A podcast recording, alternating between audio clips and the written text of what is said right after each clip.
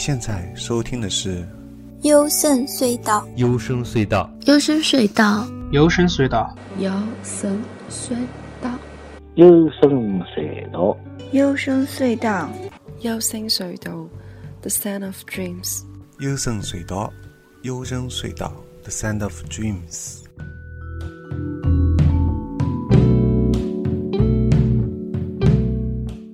哎，大家好，我是高尔基啊。你现在收听的是幽深隧道。那么这期节目呢，将继续围绕单机版的，也就是主机家用游戏的三款独立游戏做一下推荐。首先是刚刚最近发布的一个叫《Grace》啊，这个游戏名字中文名字还没有。那么，按照官方介绍呢，就是来自巴塞罗那一个独立游戏开发者 Nomada Studio 带来的啊。游戏呢是关于讲述的是一个生活中遭遇痛苦经历的女孩，迷失了在自己的世界当中。那么，她踏上自己重新寻回、寻找一个新的自我的这段过程。值得注意的是啊，这个游戏使用了著名的表现主义画家。爱公席勒，他的这种忧郁而且色彩多变的划分，啊，他在游戏开发者 Nomada Studio 的联合创始人 Andre 他表示啊，就是陈星汉的 Journey，也就是我们非常熟悉的分支旅人，是他们一个重要的一个灵感的源泉，而且他们也觉得。这个分支旅人啊，是他在游戏当中最美好的一个体验。但是现在呢，他们想进行一点改变，嗯，就是说做出他们自己的一个类似的这样一个比较有特色的一个横版的另外一种想像是分支旅人，但又有一些。其他改变的一些东西在里面，所以我当时第一眼，相信很多人第一眼啊，看到这个游戏的演示的动画演，应该说演示这个是那个在 B 站啊，大家可以找到这个最近放出了这个演示的实际的游戏操作这个演示画面，大家去可以看一下啊，是非常酷似，包括它的划分都是非常酷似分之旅人的，呃，但是分之旅人是一个完全的三 D 的这个视角啊。是，但是这个是两 D 的，而且是横版的啊，卷轴的这样一个方式。那么可以说这款游戏是非常适合女生玩的啊。我是为什么我把这个游戏放在最一开始介绍呢？就是因为我觉得作为女性玩家来说，相比男性玩家要少的少少得多啊。就是如果呃，如果女性玩家跟男性玩家。这个比例能有一个平衡，比如说大致百分之各有一半，就在玩家这个性别当中各有百分之五十的话，我我指的特别是不是网游啊，是指这个单机的，特别是家用的这个主机，啊，不仅仅是包括 PC 上面的，不是 Steam 平台上面，我我重点强调是可能是，呃，三大主机，包括像这个 PlayStation 跟那个 Xbox，还有这个。Switch 啊，在这三大平台上面的这个游戏玩家，如果性别当中有一半是女性的话，我相信很多男女之间的矛盾会化解很多。为什么？因为大家经常能看到啊，有一些女朋友抱怨自己男朋友沉迷在游戏。其实这些男朋友沉迷在游戏，多半是沉迷在网游当中啊。因为我觉得单机版相对这个网游有一个好处，就是它的沉迷啊没有那么的明显。因为网游它有很多套路。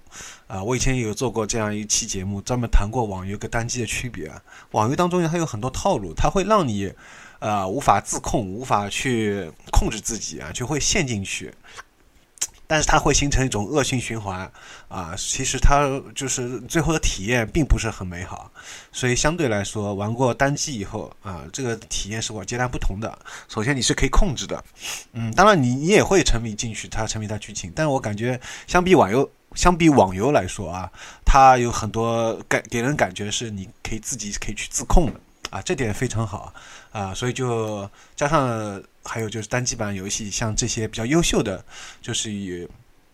比较适合女孩子玩的啊，基本上都是单机版的，所以首先都推荐这款游戏。还有就是我重点想强调一下它的一些特色啊，包括它的配色画面是特别唯美的，嗯，这点我觉得就很足够吸引很多女孩子了。而且它的背景音乐非常抒情，玩法呢也不是很硬核，但是同时又有一些挑战性，它是以解谜和跳跃为主啊，这样就是说基本上你只需要用到呃一个控制方向键。十字键以外，还有就是一个跳的按钮，不需要其他任何复杂的操作，啊，也不会有一些死亡的一些惩罚机制啊，这样就是让人还能比较愉快的去把这个游戏通关啊，这是非常好的，非常适合手残玩家和适合女性玩家。当然，我这里没有任何贬低女性玩家的意思啊，在那个女性玩家当中，同样有一些操作非常。屌炸天的那些大佬啊！我这里只是强调，适合从来不玩游戏的，但是可能对游戏有一点点兴趣的这些女孩子，可以适合作为一个入门游戏。如果你玩过手手机上面那个纪念碑谷啊，相信大家会对游戏会有一种新的认识，对不对？所以就很类似啊，它就是比纪念碑谷再多一个跳跃键，除了控制你的方向键以外，是吧？那么其次啊，这款还有这款游戏啊，它的主角是一个年轻的女孩，呃，而且应该说画法上也比较比较有意思，就是比较简单的一些线条，但是又又一个斗篷，这个斗篷明显是参考了《风之旅人》，对吧？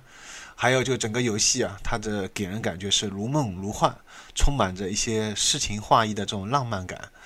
呃，但是故事本身呢，它是有一定的悬念的，可以吸引你，吸引你，啊，去一直想玩到最后啊，不会觉得当中会有一些枯燥的东西，或者一些机械重复的东西。它每一个关卡，就是都是经过精心设计，从它的那个画面，包括一些背景啊，画面的后面一些背景来说，都是没有很多重复的东西，嗯，相对来说是比较有趣的，充满一个趣味性。啊，所以说我觉得，再加上他本身又是一个他比较符合现实的一个情况吧，就是在生活中比较遭受一些挫折、一些痛苦经历啊，所以他想通过这一段旅程来重新寻找、寻回自我，这也是比较接近分支旅人的这种意义的啊。呃，所以说我觉得这款游戏首先我放在最前面，光是从画面、从音乐啊，我觉得已经值得满分推荐啊。这款游戏是非常。适合女孩子来玩的，同时也是我个人兴趣啊，就期待值是最高的这款独立游戏。好，接下来就是第二款独立游戏，就叫《最后一夜》啊，《The Last Night》。那么这个是二零一七年，呃，有微软 Xbox One 在当时 E 三展上面做了一个发布，啊，目前也有一些就是《最后一页》的那个。就是公布了，但是就是还有详细的都没还没有详细的公布啊。但是它是由那个 Raw Folly 负责发行的。那么根据官方的这个频道介绍啊，游戏当中，首先这是一款赛博朋克的游戏。啊，呃，而且它是一款独立游戏，所以我觉得这点光这这点是来说也是非常难得的。呃，大家要就是探索一个，而且它是一个同样也是横版啊，这样就保证你不会头晕。我觉得，因为横版游戏相对于三 D 来说啊，它就是会比较。相对来说，就从这个视角来说，会比较适合刚开始玩游戏的玩家。我不推荐呃一些玩家一上来就玩 3D 游戏，因为可能会有一些头晕，特别是在电视上面的话，因为这些有一些是家用主机都是在接在电视上玩，对吧？如果你可能玩刚刚刚开始的时候，面对手柄上那么多按键啊，然后又加上这个 3D 视角，会头晕，所以一开始很多新玩家会放弃啊。所以我觉得这样一个二 D 的是蛮好的。那么独立游戏本身它受限于它资金的一些限制，大部分游戏都是采用二 D 或者是二点五 D 这样一个风格。嗯，此外呢，还有它也是像素风格，我觉得这也是相当不错的一一个亮点啊。像素风格的游戏目前还来说还是比较少，呃，有点复古的感觉。呃，然后前段时间是那个八方旅人是吧，在 Switch 上面是大卖啊，呃，这个是。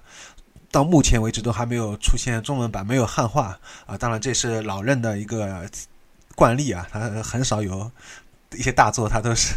不会去做汉化，但是在国内玩家是几乎是百分百啊叫好，就所有的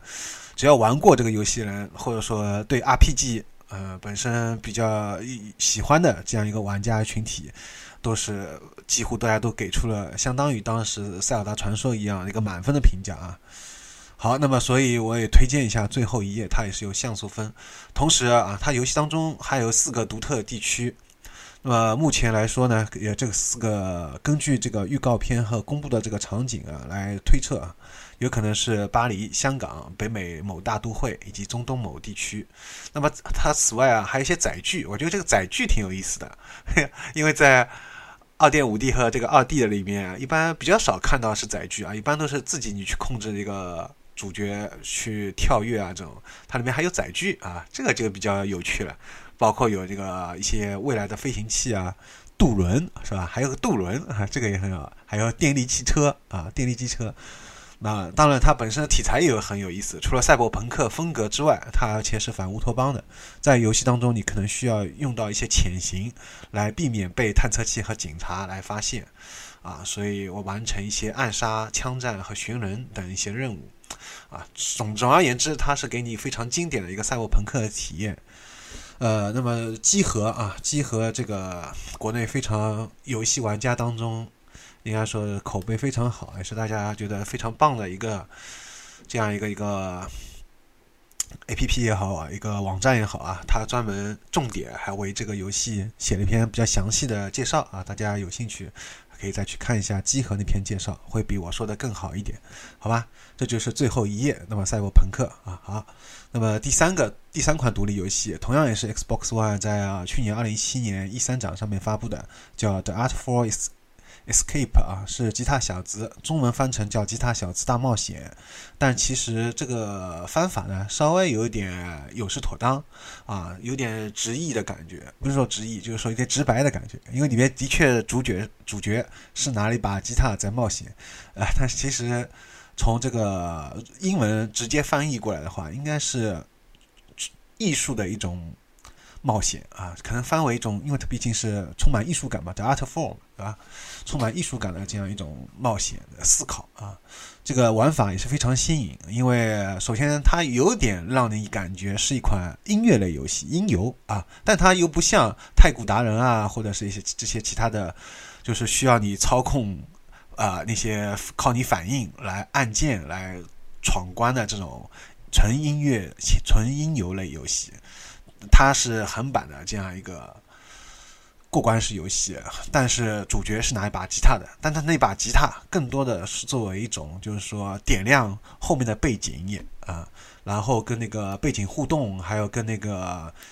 一些看似 BOSS，但其实不是 BOSS，当中出现一些很奇特的生命体，跟他们一些对话，让他能能有一些共鸣。也就是说，当能让一个从陌生的一个生命体，到最后两个人会有一些艺术上的共鸣啊，这样，然后他能让你继续通行，给你指点方向，这样一种就是从陌生到熟悉的一种感觉。哎，这个是非常有意思的啊，它不是用来。就是纯粹的作为一种战斗的一种工具，或者说作为一种应有的来考验考验你这个手指反应啊，这种东西，它不是这个的，呃，但它又是充满了，而且它出于充满了摇滚元素啊，就是有一些对以前应该说是美国经典的，可能是八十年代、七十年代一些七八十年代经典 classic rock 比较经典的一些摇滚的一些东西融入融合在里面，无论从它里面的一些音乐。啊，从他吉他弹奏一些这些音，还是说音色，还是说里面他提到，比如说他这是有个实际的演示，大家也可以去在 B 站上面搜到啊。在这个实际的演示当中，它里面会有提到 Van Halen 啊，Van Halen 引用 Van Halen 的一些话，那么充满了对艺术、摇滚、生活这方面的一些思考，呃，这些也是在很少在其他游戏当中能看到的。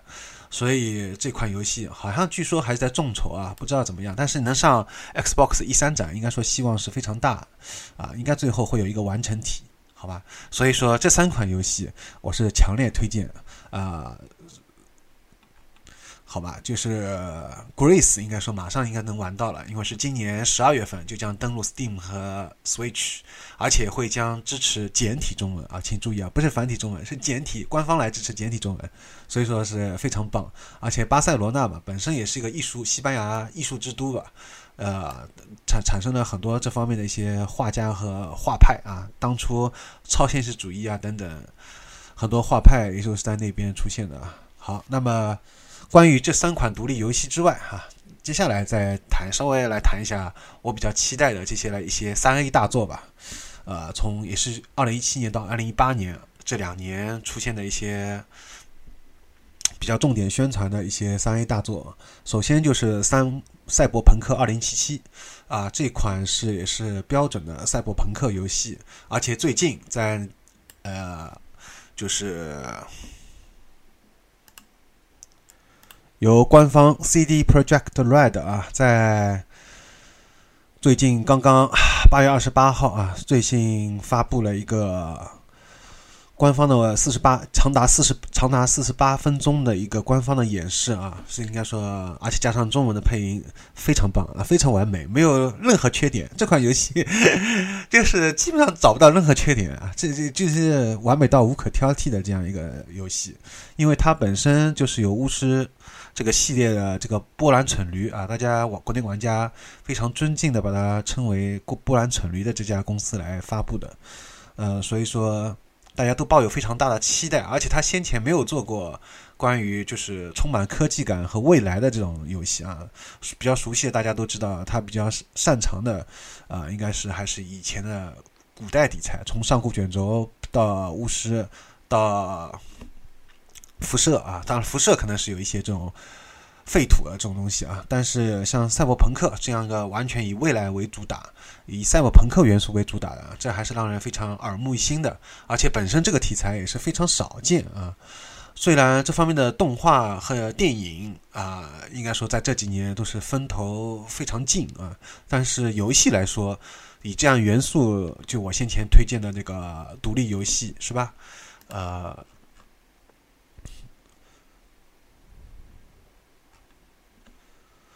最后一页是吧？除了最后一页以外啊，应该说这样的一个充满赛博朋克的，而且它又是一个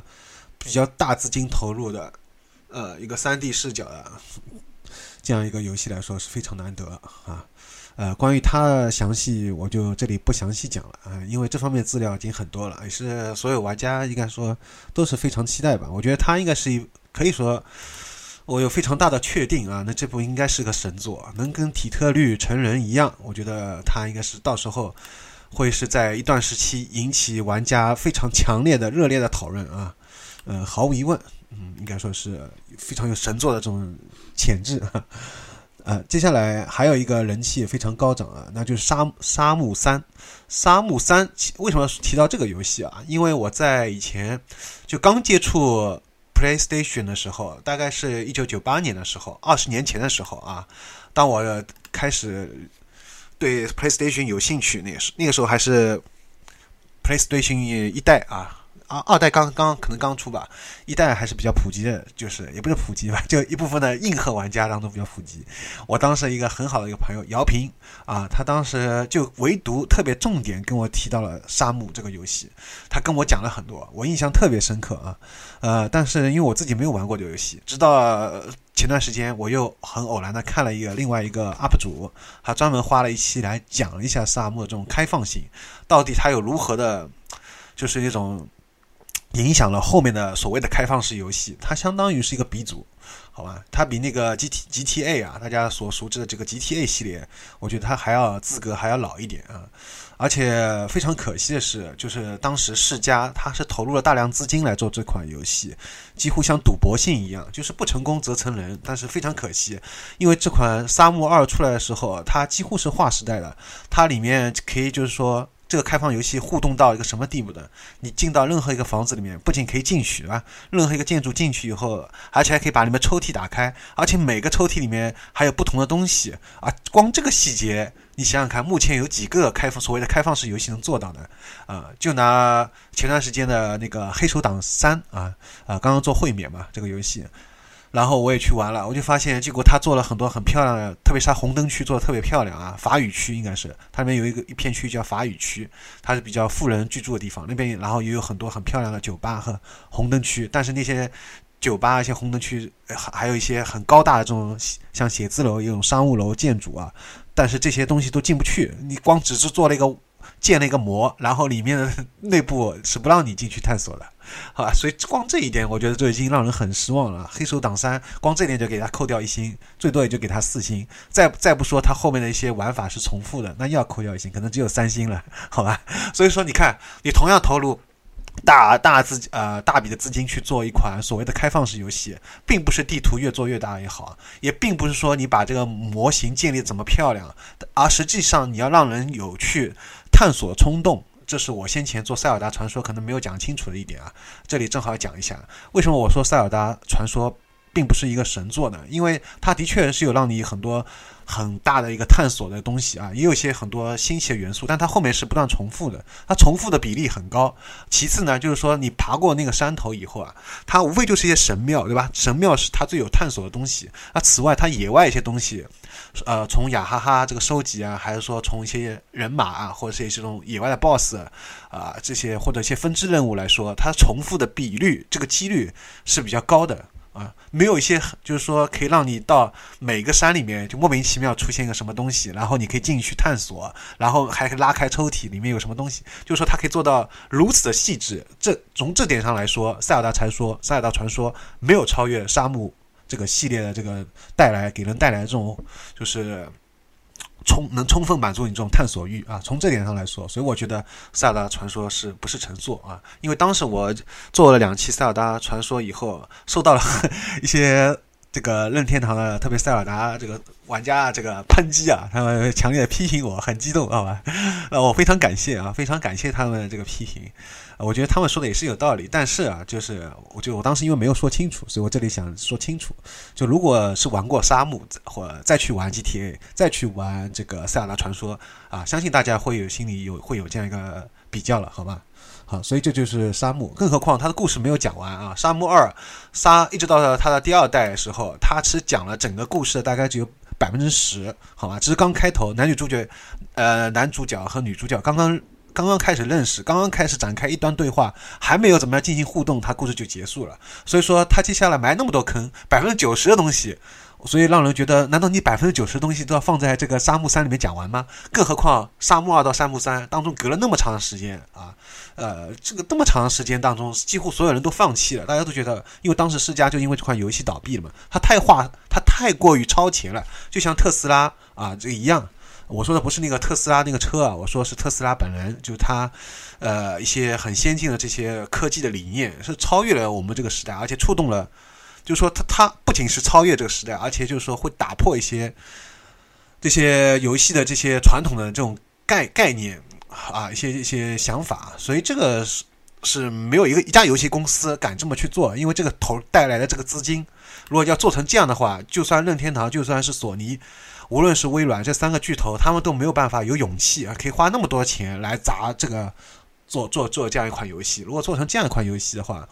呃，就如果不成功，真的就可能导致整个游戏、整个公司、整个索尼或者整个微软这个游戏部门，我说它的游戏部门可能就直接倒闭，而且会拖垮这个微软或者索尼这些公司的其他的一些公司的业务。说来，所以所以你可见啊，如果如果做做成功，如果真的把就沙漠二这个这样一个模式，这个开放式游戏的模式，如果套到一个如今的一款三 A 大作，是不现实，是不可能的。那么唯一的有可能的地方。我觉得有有可能会做到就赛博朋克二零七七，因为看了官方演示，但是他还没有演示到具体的怎么就是一些互动的东西啊，他还比较少，就是无非就是去买饮料啊什么的啊，或者跟 PC 互动讲话。我说是到跑到一个建筑，任何建筑都可以进去，而且还可以把抽屉拉开，像像这样的一个做法的话，我觉得这个是 是太难了啊，是太难了，好吧？所以沙漠三，但沙漠就是。比较让人就是可能会有一些玩家就是抨击的地方，就是他的一个人物建模表情啊做的是比较僵硬啊，还有动作哈什么都是比较僵硬，就大家看了一个三，因为他其实好像也是众筹嘛，所以大家会觉得好像从画面、人物动作这方面好像会让人比较有点失望啊。这就让我想到底特律成人一样，有些人唯一的来自于底特律成人的批评就是来自于他的玩法啊，大家会觉得一些玩法上面啊是不是太单太单。呆板了，还是采用这个 QTE 啊？感觉没有这种爽快感，是吧？这种什什么东西的？但是我觉得光是从它的一些这个这个，你要看它的立意，我不是说它的一个技巧，就是说一些画面以外的东西，我说从它的立意，从它的这个核心，它想通过这个游戏表达一个核心的一个东西，我觉得光这一点的话，啊，它是底特律成人是超越超越这个时代的一些游戏的，啊，同样沙漠也是，它如果从开放式游戏个如何到底怎么个开放法，它也是啊，目前目目前为止没有一款开放式游戏能打破的，好吧？好，其他的游戏由于时间限制，我就不详细讲了，啊，基本上都是一些续作，就是。之前已经是老 IP 吧，不是一个新 IP 啊，包括有《极限竞速：地平线四》啊，这个当然这个赛车游戏也是我目前觉得最好玩的游戏啊，就是最好玩的赛车游戏，说错了，最好玩的赛车游戏没有之一，好吧？好，还有就是《暗黑血统三》《鬼泣五》《超越善恶二》《上古卷轴六》《地铁离去》《消失的光芒二》《最后生还者二》《荒野大嫖客：救赎二》《猎天使魔女三》《正当防卫四》《毁灭战士：永恒战争机器五》《德军总部新血脉》《光环无限》《狂怒二》，好吧，这些全都是续作。那有个新 IP 是《巴比伦陷落》和《星空》啊，这两个目前只是画饼，也没有这个实际的操作，游戏实际的演示啊，所以也不清楚，当然是比较有期待，好吧？那么，所以这里想重点还是推荐这三款独立游戏，在外加可能《赛博朋克二零七七》和《沙漠三》，我觉得这是因为这两个都是很颠覆性的这个东西，或者说可能会影响接下来同款的这些游戏啊。其实已经影响了，像《沙漠三》，它绝对是已经就我前面说的开放式游戏，已经影响了无数的开放式游戏啊。那么还有就是赛博朋克是吧？赛博朋克这个风格，包括赛博朋克2077和这个最后一页啊，这两个。主打赛博朋克的东西，反乌托邦的东西，我觉得也是非常棒啊！基本上喜欢《宫壳机动队》呃的，最近看过《攻壳机动队》真人电影，还有看过那个《银翼杀手》，对吧？《银翼杀手》啊，《银翼杀手二零四九》啊，对，和《银翼杀手》老版的，好吗？这两部我觉得应该大家都可以对这这两款游戏应该是不会失望的。好吧，好，那么这今天游戏推荐就到此结束。呃，我的个人微信 g o r g r a s，我的微信订阅号是优声隧道。那欢迎有兴趣的听友也可以加入我们的一个主机游戏的优声隧道主机游戏的一个微信讨论群。那么申请方式直接加我个人微信 g o r g i a s 啊，好吧，那么。此外，我们的节目在网易云音乐、Mono 和荔枝 FM 啊都有发布，那是推荐大家可以在微信订阅号上面搜索“优声隧道”，以微信订阅号上面来说是目前是最全的啊，所有的节目都在上面，好吧？好，那就这样了，拜拜。